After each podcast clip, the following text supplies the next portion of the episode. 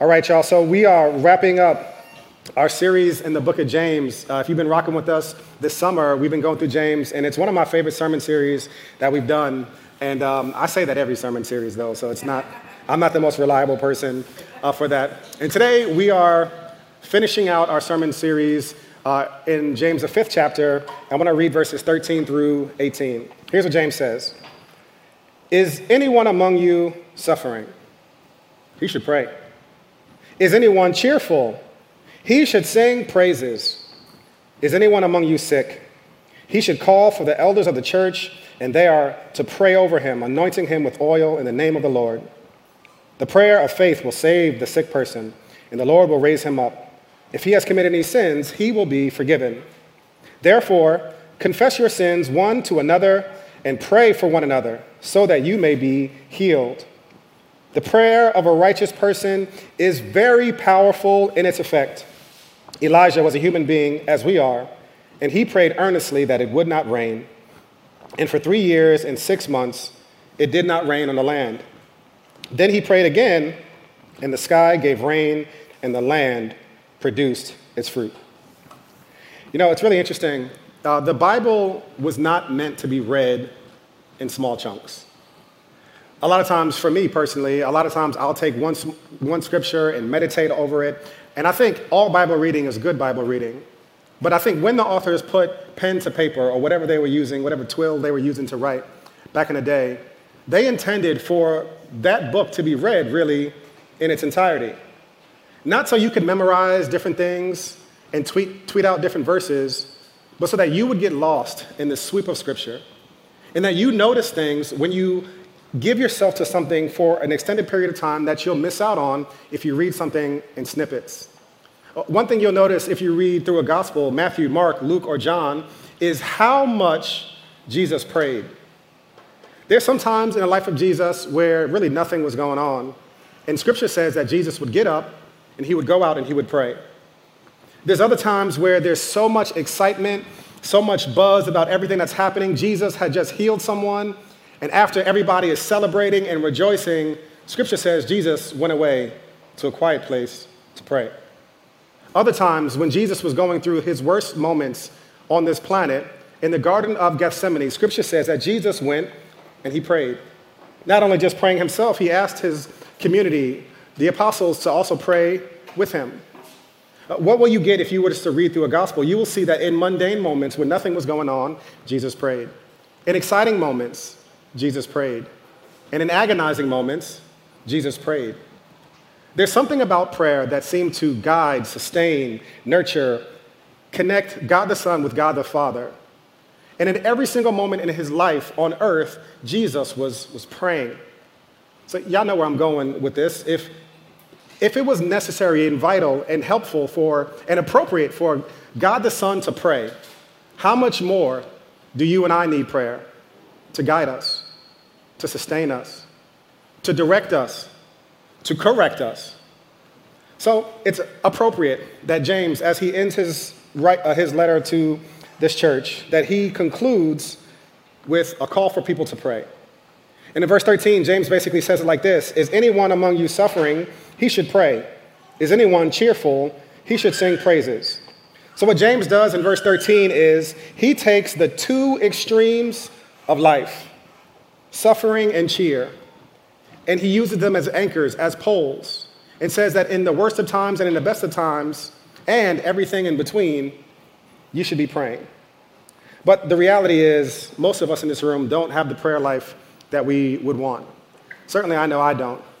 Uh, one of the things that I usually feel uh, inside of my, you know, deep in my soul, whenever we have conversations on prayer, is the first thing I think about is the disappointment with my own prayer life. I think about that I should be praying more, and I should be praying more passionately. And I think if you feel that way as well, trust me, you are not alone. Uh, there's very few people I've met in the past two decades that feel like their prayer life could not be improved. But I do think there's a number of reasons that we don't pray or don't pray the way that we should or as powerfully and as passionately as we should, or certainly as often as we should. Uh, for me, this might not be true for you, but I think one of the first reasons is what the Bible would call pride. I call it being busy, but the Bible calls it pride. I say, yo, I got so much stuff going on, but I make time for the things that I think that I need, for sure. But when, when life is good, when I feel like I can handle it on my own, prayer, for whatever reason, for me, seems to be one of the first balls that gets dropped. I don't pray as much because I don't feel like I need to. Now, the Bible says that's pride. In, in Psalms 10 and 4, it says this In his pride, the wicked man does not seek him. In all of his thoughts, there's no room for God. Man, I've had days where in all of my thoughts, there just wasn't room for God. I didn't make room for God. I didn't feel like I needed God. And the Bible calls that pride. Now, paradoxically, one of the ironic blessings of suffering, if we could even call it that, is that suffering removes the illusion from our life that we are capable and able to live life without God. Isn't it interesting that in life, so many times for you and other people you know, that prayer becomes the least, it moves from the least important thing to the most important thing when you find yourself in a season of suffering. One of the definitions of suffering that I love is that suffering can be defined as a hardness in your life that exists longer than your own strength can independently maintain. When we find ourselves in situations, not just for a short period, but for a long period, an extended period, where our strength on our own has ended, that's when we see really pride reduced and that illusion is gone. And we turn to God. In my distress, I called unto the Lord, the psalmist said, and he heard me. The good news is that even in, in our distress, if that's a thing that pushes us towards prayer, God welcomes us and he welcomes us back to pray to him.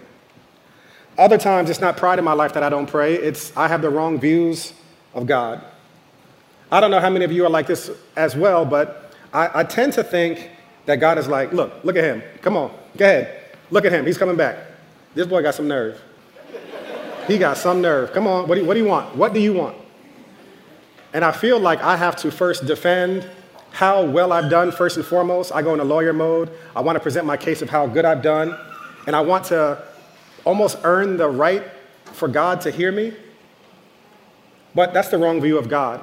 Here's what the scripture says, and this is one of the most blessed realities that should propel, inform, and be the basis of your prayer life. It says this in Hebrews 4 15 and 16. It says, We do not have a high priest who is unable to sympathize with our weaknesses, but one who has been tempted in every way as we are, yet without sin.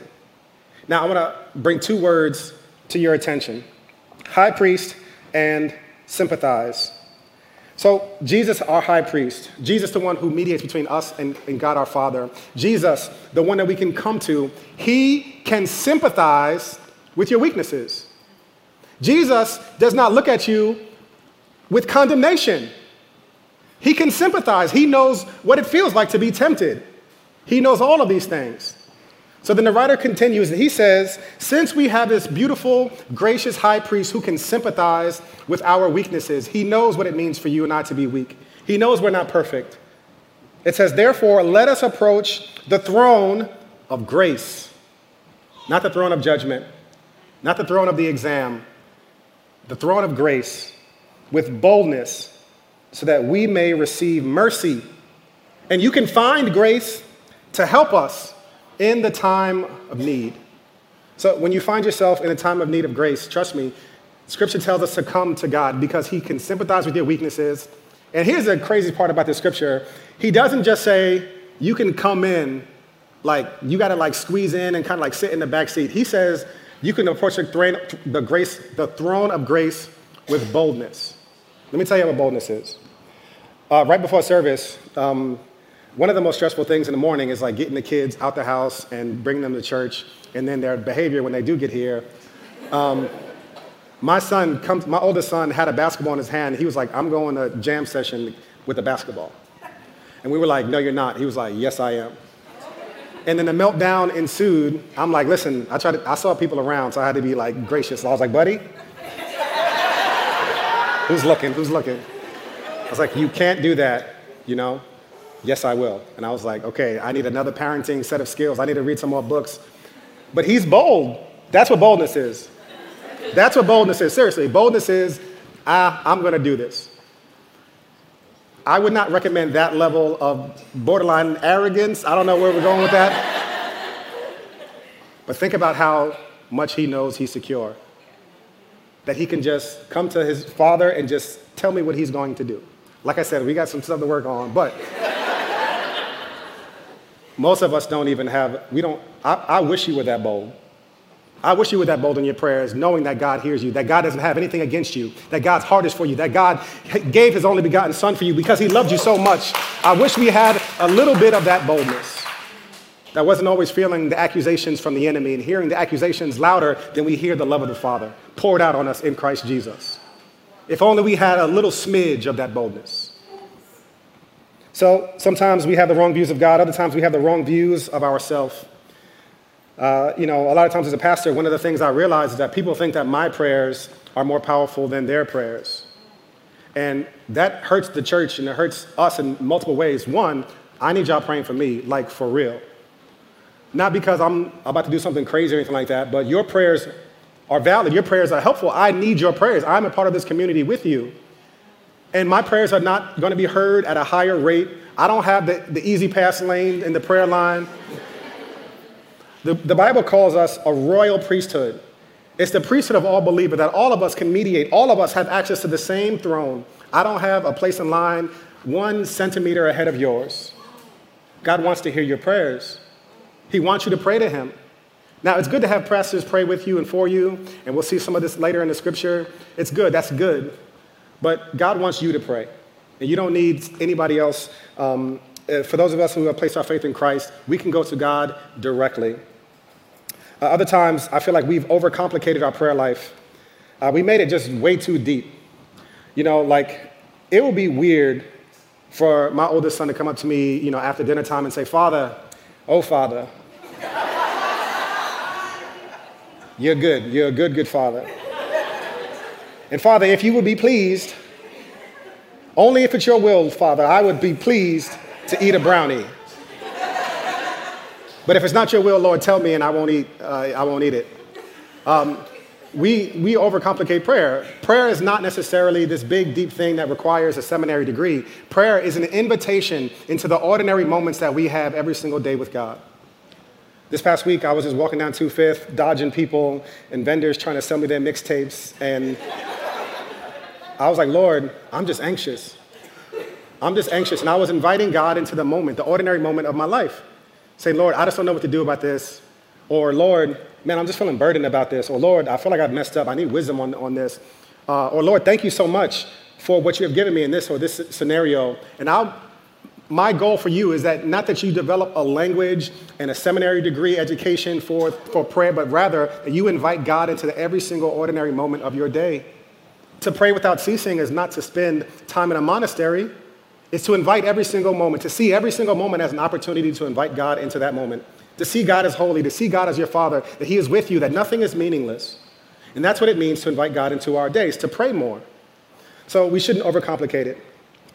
Now, despite all of this, despite all of our uh, pride, wrong views of God, and wrong views of ourselves, uh, despite our overcomplicating prayer, y'all, we really do need prayer.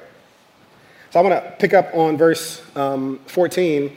Um, it says, Is anyone among you sick? He should call for the elders of the church, and they are, are to pray over him, anointing him with oil in the name of the Lord. The prayer of faith will save the sick person, and the Lord will raise him up. If he has committed sins, he will be forgiven.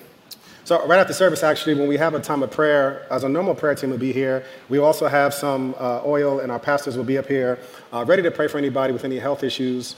If you would like us to lay oil on you and lay our hands on you, we would love to pray with and for you.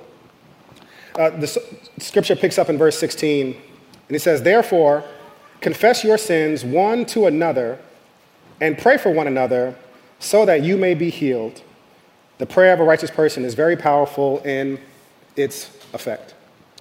Now, two things in the scripture. Number one, it assumes that every person in this community is connected, is not isolated from other Christians and community, because it says, confess your sins, not just to God, but also one to another.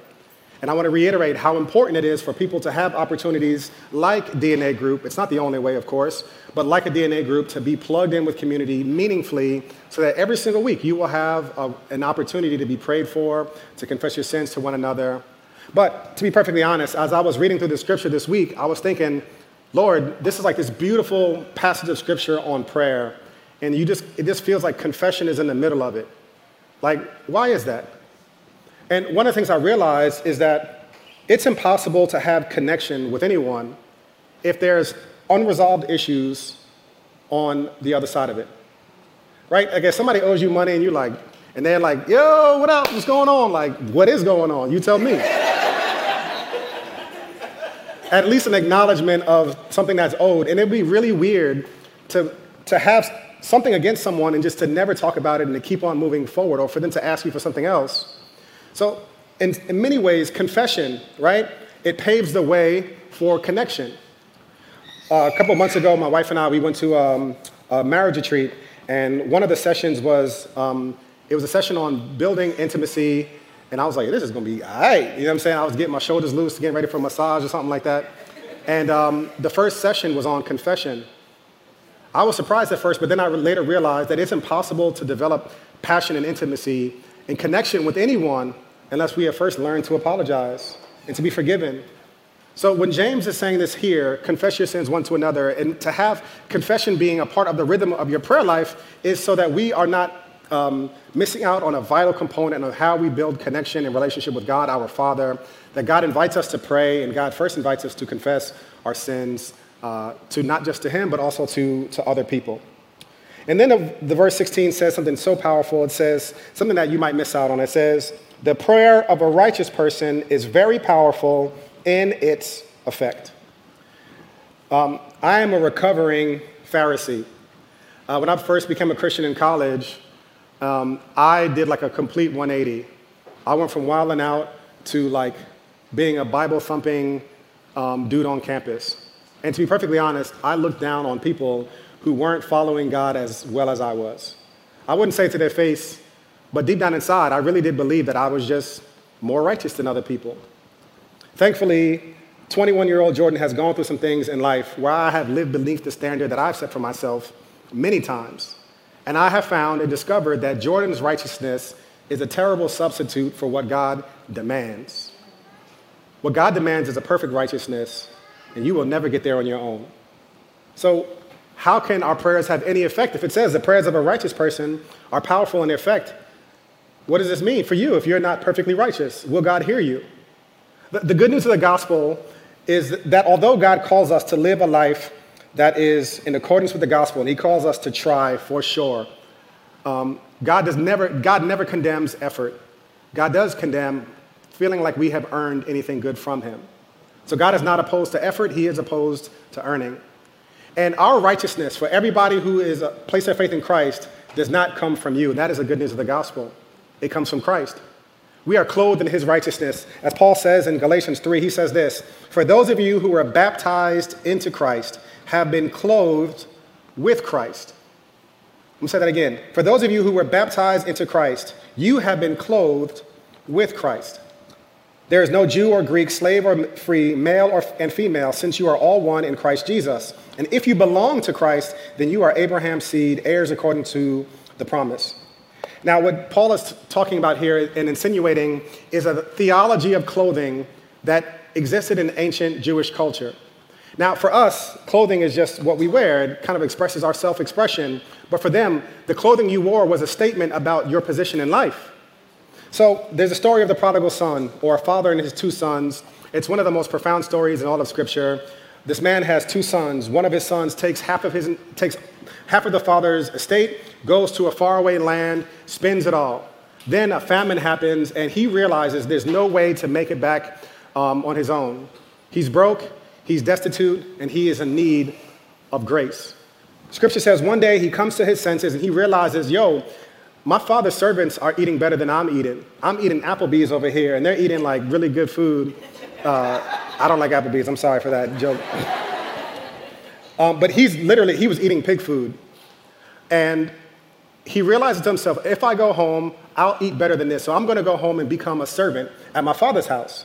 Scripture says that he, as he's walking, as he is a long way off, the father sees him. And as he sees him, he runs to him. Now, that part of the story is absolutely beautiful, and that's what I focused on for most of my life in ministry. And as I realized, that's just the beginning of the story. When the father sees him, he says, Quick, put a robe on my son, put a ring on his hand, and put sandals on his feet. A robe was restoring his position as a son. You're not going to come home as a servant. Now you have the robe that everybody will see you and they will know that you are my son. You are not just like the regular people here. Even though he had done absolutely nothing to earn anything, he was clothed with a robe that signified who he was, restoring, restoring his position. And it didn't just stop there. He says, put a ring on his finger. This son who wasted all his money now has authority. The father put a ring on his finger, and rings in ancient culture, ancient Judaism, signified authority. In Genesis, when it says Pharaoh put a ring on Joseph's finger, he was basically saying, Since you have the ring on your finger, you have the authority because it's on you, it's put on your person. And then he put sandals on his feet that restored his privileges now as a son. Now, this son has done absolutely nothing to earn it, but now he has been clothed with what his father has given him, and his entire situation has changed, not because what he has done, but what he has been clothed in. So when t- scripture says that the prayer of a righteous person avails much, we have to know that we are all clothed with Christ's righteousness. We have his robe of righteousness. We have his ring of authority. We have his, the sandals of, our, of God's position, uh, the position he has given us in Christ. And it's not because of what you have done, it's all because of what he has done for us in Christ. And if you think about it, that's one of the scandals of grace. The scandal of grace is that good people don't win in life because none of us are good. The scandal of grace is that bad people People who have messed up, people with real sins and real issues, those are the ones who receive God's favor. And God calls us to live a life of gratitude out of that beautiful fact. So we get to verse 17 in this text. So we're clothed in his righteousness. That means our prayers are powerful. And it says this Elijah was a human being as we are. Elijah was a prophet. And it says, And he prayed earnestly that it would not rain. And for three years and six months, it did not rain on the land. Then he prayed again, and the sky gave rain, and the land produced its fruit. Now, this story goes back to 1 Kings, where um, Elijah was praying for rain. And I think James includes this piece in the scripture because he never wants people, God's people, to stop praying. He never wants you to become accustomed to unanswered prayers. He wants you to persevere in your prayers. You know, as I was getting ready for today, I was thinking about one of the biggest hindrances to my prayer life are unanswered prayers. They are dreams that have died. Things that God didn't answer my prayer the way I wanted Him to. And it's been a challenge for me, and I assume it may be a challenge for many of you, that you have prayed once upon a time for something, and God, for whatever reason, allows a delay, sometimes a drastic delay in between our prayers when they're submitted and when God answers and how God answers. But James includes this portion of scripture about Elijah to remind us, as Jesus taught in Luke 18, that we should always pray and never give up. In Luke 18, Jesus tells a story about a woman who goes to this unjust judge as an example for men and women like you and me who should always pray and never give up. Never become accustomed, never take, uh, never become accustomed to a life where we should not perpetually and continually be bringing our requests to God. So in 1 Kings 18, it says, After a long time, the word of the Lord came to Elijah in this year Go and present yourself to Ahab, and I will send rain on the surface of the land. So Elijah went to present himself to Ahab. Some time goes by, and Elijah is praying for what God says is going to happen. And at verse 43, it says something that um, has comforted me and challenged me many times. It says, Then he said to his servant, Go up and look toward the sea. So he went up and looked and said, There's nothing. There's no evidence of what you've been praying for. There's no sign. You can keep on praying, but I don't see anything. Seven times Elijah said, Go back. You know, this is a recipe for discouragement. That you're praying for something, you're praying for God to move in a specific way, and you don't see anything. And sometimes we'll feel foolish other times, because of the unanswered prayers, sometimes you can't even continue to pray for the thing anymore. For you, what I would tell you to pray is the prayer in Mark 4 and 5, where Jesus is with this man whose son has a health condition. And Jesus tells the man, You want me to heal your son? All things are possible for those who believe. And then the man tells Jesus this one line that I have prayed a thousand times in my life I believe, but help my unbelief. There are parts of my life that believes, for sure. But there's also a part of me that doesn't believe, that struggles to believe, that struggles to have faith. And that is a prayer for so many of us that I want you praying this week. So, number one, I want you to commit yourself to looking at the scripture as an invitation for us to, to go back, to keep praying. That prayer that you pray that you put down because you don't see any evidence for it, keep praying. Don't ever get used to a version of life and faith where God is absent, where God doesn't hear his people. James tells us that in all situations, we should continue and commit to pray. Later on in the scripture, you see uh, that it rained, that God did do, in fact, what he said he was going to do. So my encouragement for us is to keep praying, even if that only prayer, that only prayer is, I believe, help my belief, for us to keep praying. So one of the uh, ways that I pray is something called the ACTS model of prayer. Uh, ACTS model stands for adoration, confession, thanksgiving, and supplication. This is one way to pray, but there's like 90 ways that you can be praying. And what I want us to do right now is have a space where we can all actually pray. Particularly for some of you who haven't prayed in a long time, that this is your opportunity for you to pray. We'll have someone who prompts us on how to pray through adoration. Adoration is basically, it's not asking God for anything, it's not thanking God for anything He's done, it's just adoring the character and the nature of God appreciating Him and His power, and then it moves to confession, confessing the ways that our life don't line up with the way He's called us to live. Then thanksgiving, specifically remembering with gratitude the things that God has done in our life. And then supplication, which is asking God, inviting God into the moment in our life, asking God to move, believing that God can do something, not giving up, not giving in, but continuing to pray. So at this time, we're going to come for a brief moment of worship and then we're going to move forward with the time of prayer. Uh, Heavenly Father, as we move in this time in our service, I pray that you would meet us exactly where we are. In Jesus' name we pray. Amen.